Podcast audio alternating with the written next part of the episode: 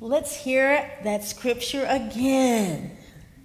Now, all the tax collectors and sinners were coming near to listen to him. And the Pharisees and the scribes were grumbling and saying, This fellow welcomes sinners and eats with them. So he told them this parable Which one of you having a hundred sheep and losing one of them does not leave the 99 in the wilderness and go after the one that is lost until he finds it? When he has found it, he lays it on his shoulders and rejoices. And when he comes home, he calls together his friends and neighbors, saying to them, Rejoice with me, for I have found my sheep that was lost. Just so I tell you, there is there will be more joy in heaven over one sinner, just one, who repents, than over 99 righteous persons who need no repentance? Or what woman having 10 silver coins, if she loses one of them, does not light a lamp, sweep the house, and search carefully until she finds it? When she has found it, she calls together her friends and neighbors, saying, Rejoice with me, for I have found the coin that I had lost. Just so I tell you, there is joy in the presence of the angels of God over one sinner who repents. Let us pray. Oh, gracious and oh, wise God, holy God, we thank you for this day. We, we thank you for the opportunity to gather in this place and to celebrate, Lord God, a church anniversary. But we celebrate not ourselves, but the goodness of God that has allowed us to be here, to continue to serve. So now, oh God, help us, help me. Help me to preach and your people to hear. And then, God, by your Holy Spirit, help us to go out into the world so that your name might be praised and your Son glorified and your kingdom on earth advanced. And we pray this prayer in the sweet, sweet name of the living God. And we say it's sweet because we have tasted and know that he is good. In your son Jesus' name we pray. Amen, amen, and amen. Well, I, I think you might get the theme a little bit for the day, huh?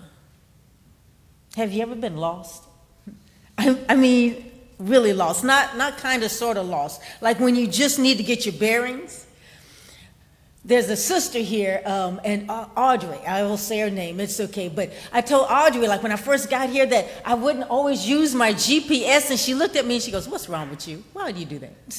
I said, Well, it's okay if I get lost because it's not, you know, I want to learn my way around. She's like, Just, just use a GPS. I said, But, you know, I'm not really, really lost. If I get back to Church Street, I know, you know, I can figure it out. If I get back to St. John, I'm good. I'm just kind of sort of lost. And once I get my bearings, I'm good. Sometimes when you listen to that GPS and you're going, you, you go left when it really wanted you to go right, and you just got to turn around. That's just sort of kind of lost. But the loss that I'm referring to is where you do not know where you are. You're not certain how you got there, and consequently, you don't know how to get back. You don't know how to get back to where you began. You don't know how to get to where you need to be or even should be. And you're not even sure where you want to be. All you know is that you're lost. One time, my husband and I were with his parents, and his, his home church is Fisher's Chapel, and they were having a special anniversary, some kind of little family a dinner and it was in Savannah, right? And we had the address. So we thought, and we put it in that GPS, and we are down this dark road. That's got it, y'all. And um, her, his mother said, "Oh, there's a light." I said, "Don't you get out of that car. We don't know." I mean, it was a little scary. It was a little sketchy. And I'm like, "We are not where we should be." Now, that time, we were really lost.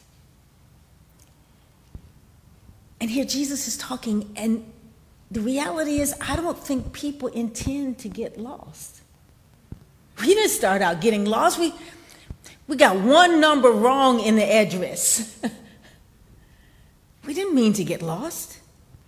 The truth is that sometimes life just happens and you can end up in a place where you didn't intend to be or want to be. You're just lost. And it is this kind of lostness, if you will, that Jesus' parable addresses. And, it is, and he also wants us to know how God responds to the lost. Jesus begins by asking those who are critical of him, and they're, they're dissing Jesus because he is eating with them, and, and not just, eat, he's welcoming them. He wants to be with them, right? So Jesus poses this question Which one of you, having a hundred sheep and losing one of them, does not leave the 99 in the wilderness and go after the one that is lost? I can't help but think Jesus is being a little rhetorical here. Because who in their right mind would leave the 99 in the wilderness, no less, but leave the 99 to go after one? Really? I believe that most of us would do a bit of a cost benefit analysis and probably say, oh, well, about the one that got away, right? Or, oh, well, that, he was pretty stupid. He should have stayed with all the others. Why did you, why did he do that? I don't know. And we would have just accept our loss and that we would say, well, we still got 99.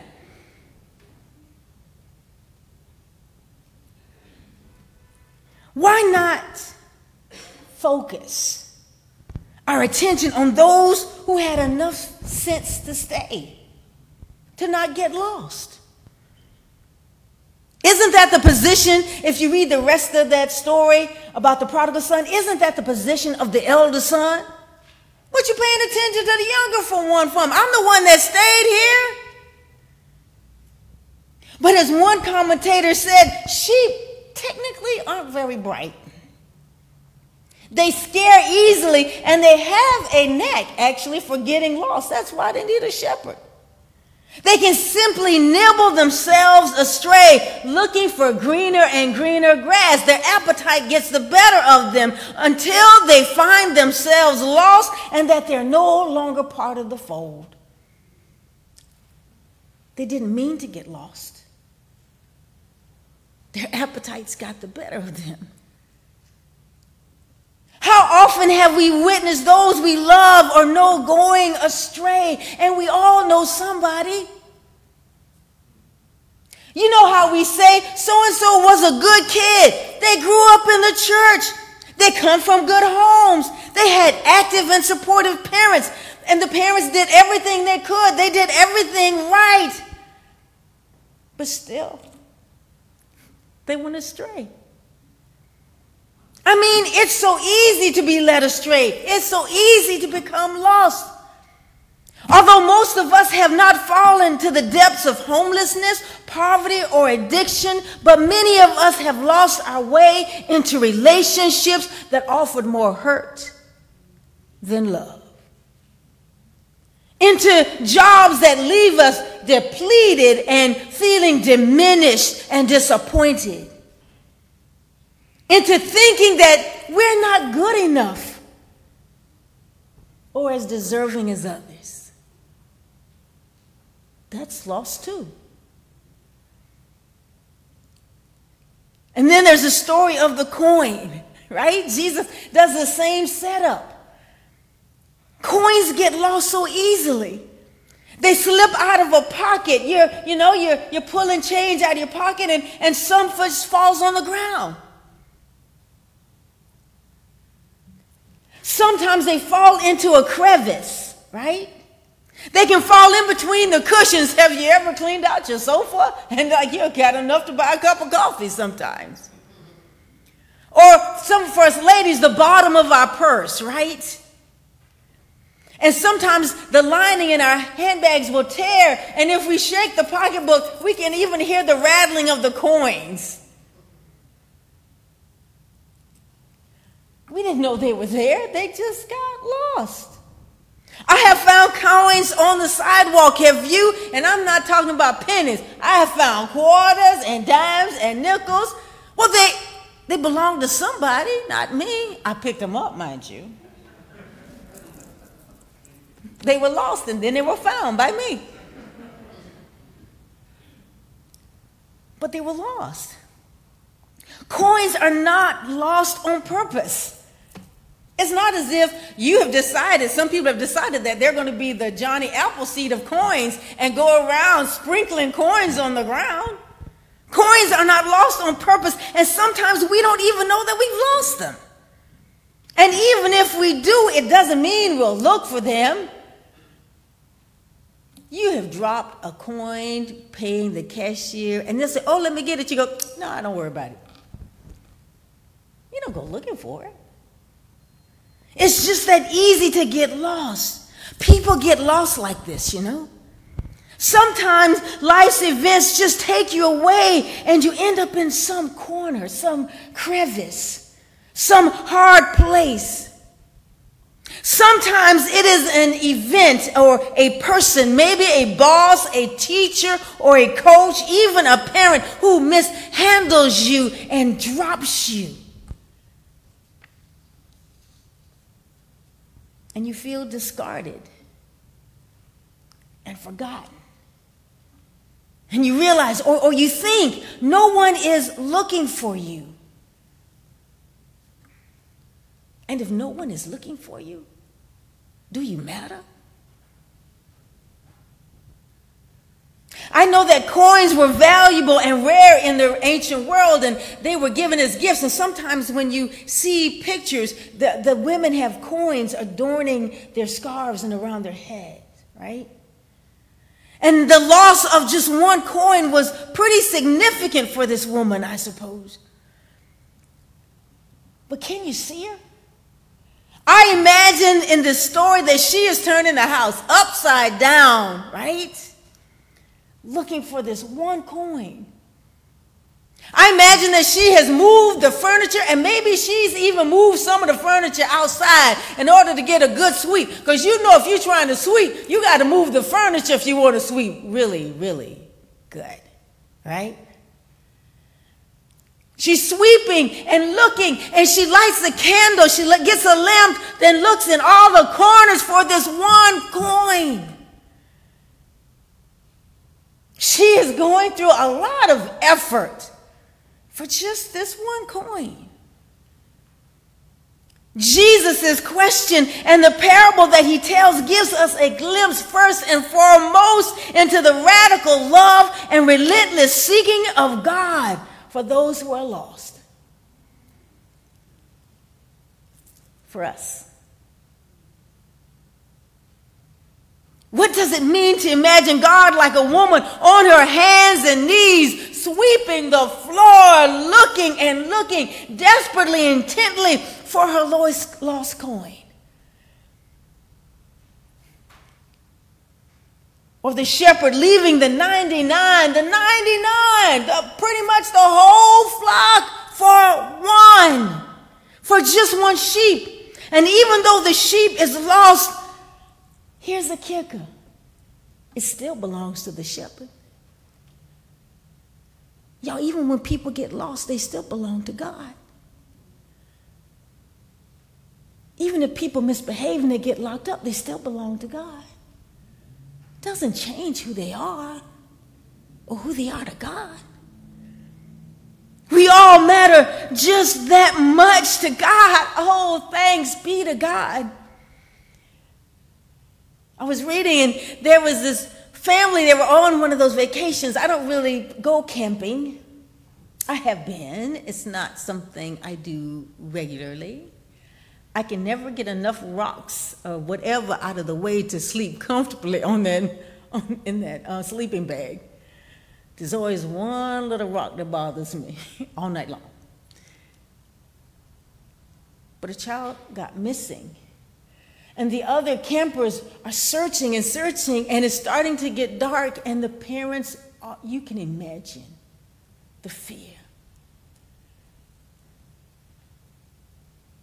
But one of the searchers hears a little whimper under a bush. And there she is. Well, as you can imagine, the mom and dad, the dad just picks her up and they go home and they clean her up. She's seven. tucks her in bed, kisses her goodnight. And at the door, she goes, Daddy, I bet you're glad you found me. And he said, You have no idea just how much. Aren't you glad you were found? Don't you want to look at the father and say, Daddy, I, I bet you're glad you found me. I wonder today, are you really glad that you're found? Or did you forget that once you were lost? Sometimes we seem to forget that one time we were lost. That's why I want you to wear that name tag and look in the mirror and say, I once was lost, but now I'm found. And once I was found, all of heaven broke out in a party. A party. Okay, so when people say Christians don't party, you say, I think the heavens, if God is partying and the angels are partying, we can party. We can celebrate. Make no mistake about it, in telling these parables, Jesus was speaking to the lost of his day, but not all the lost were the obvious sinners. Those who just can't seem to get it right. You know how we talk about them. Those who live in ways that, that destroy their souls and, di- and diminish their spirits. Because I want you to see that the coin got lost in the house. There are people who are lost sitting on pews, just as lost as they want to be, but they're in the house. Friends, most of us know someone who is lost, someone who fell through the cracks, whose appetites have led them astray, and, and God does not uh, call us to judge them. But love them and to go looking for them.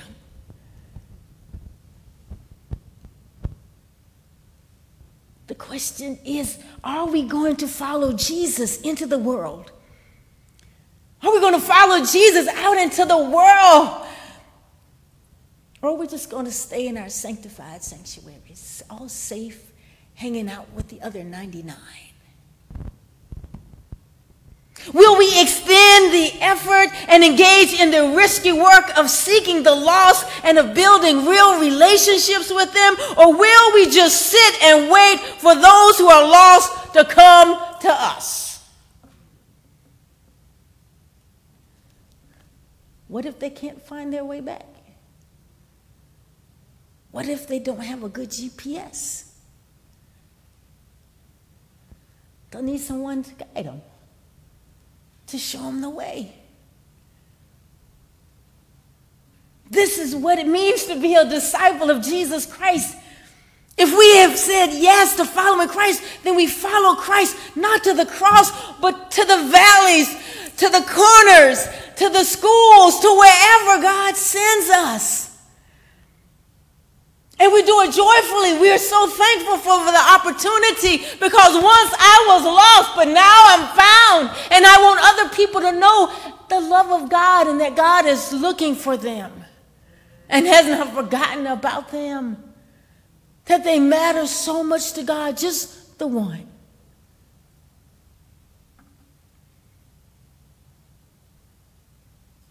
To follow Christ how will they know they're loved?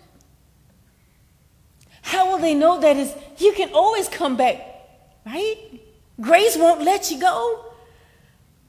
How will they know that they're good enough, that they're, that they're worthy, that, they, that there's nothing that they can do or have ever done that God won't love them?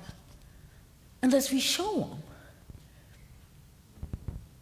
Unless we lead them and love them. We need to remember that, that Jesus, Jesus, Jesus is not willing to write anyone, anyone off. I know that sometimes we want to write people off. Well, they'll, they'll, they'll never change. But it doesn't mean I can't keep loving you and praying for you and believing the best for you. My home church, um, we started this program called the Manna Station, and you think you're doing one thing, but sometimes God is doing all of something else. So anyway, you just kind of go with God. And every it was the first Saturday of the month, we would feed the hungry and the homeless. We just put out a banner, and anybody hungry and homeless, you just come on in. Well, needless to say, a lot of the homeless, it's a downtown church, a lot of them would come, right? And they would come. They got to know our names, and one one person just, just decided he loved us. he, was, he was just going to be with us, Anthony. Anthony has passed on now. Anthony would tell you he's, you know, Anthony would try and help us. He said, nah, see, those people, they don't really want to change. and we're like, Anthony, you don't really want to change either, right? Anthony had an addiction. Anthony was homeless. But he joined the church. One time he got kicked out of the um, Oliver Gospel Mission residency because he was still using drugs. and so he, uh, my, our pastor, my pastor there now is Tiffany, and he called her Papa, Mama Tiffany. Now, he's older than Tiffany. And he's lived in um, like a little back room, um, little storage facility on the back of the Gadsden building, the administrative building, for a while. Oh, we kept trying to get him a place to stay eh, he'd get it and he wouldn't stay. and we were like, Anthony. But if we had uh, work to do around the church, he was always there. I, I, I bet you want to hear the, the magic story that, that, he, that he, re, he repented, he got clean, he wasn't homeless. We eventually, as he started declining health, got him a place to stay. But you know what the deal was? We changed. we grew. We just loved Anthony the way he was. We didn't say, we will love you and help you if you changed. There was no quid pro quo. We grew just to love Anthony. That's it. And it changed us, and I believe it changed him. maybe he didn't, maybe he wasn't totally clean from the drugs. But he was totally clean in his heart. He knew he was loved and that he was worthy of it, of God's love. God doesn't write anybody off, y'all. Being a disciple means that we get to join Jesus. Yes, we get to join Jesus in this great redemptive work, a work that was worked in our lives. Because we remember that once I was lost, once I was lost, say it again, once I was lost, but now, but now I'm found. And I don't want anybody else to be lost. Last story before I sit down. This past Wednesday, Reverend Wilson invited me, not the first time, to pray. They invite people to pray in Cleveland Academy. Okay, we don't pray with the kids, but they let us walk the halls. You know, that's that's my speed, right? Walking the halls and praying. The principal showed us the years of unsatisfactory and below performance. But last year, he didn't say exactly what they, the report, report card. They're going to have a celebration, but they did really well last year. But the teachers, they got to start all over again. Because the population is so transient. Particularly the fifth grade, it's like 70%. So they, they can do a great work for a year, but you might not be there. They get a whole nother group and they got to start all over again. And the teachers can get a little, a little hopeless, but they stay at it. There wasn't very many of us to walk the halls to pray. In number and us. And yet most of the children there are black and brown. Do you think really that God doesn't care about the kids in the north side?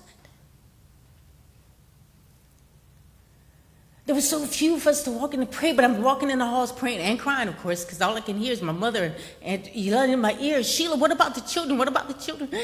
And I said, but mommy, there's not enough people. But in my mind, what I want to see is enough people to actually surround that school praying.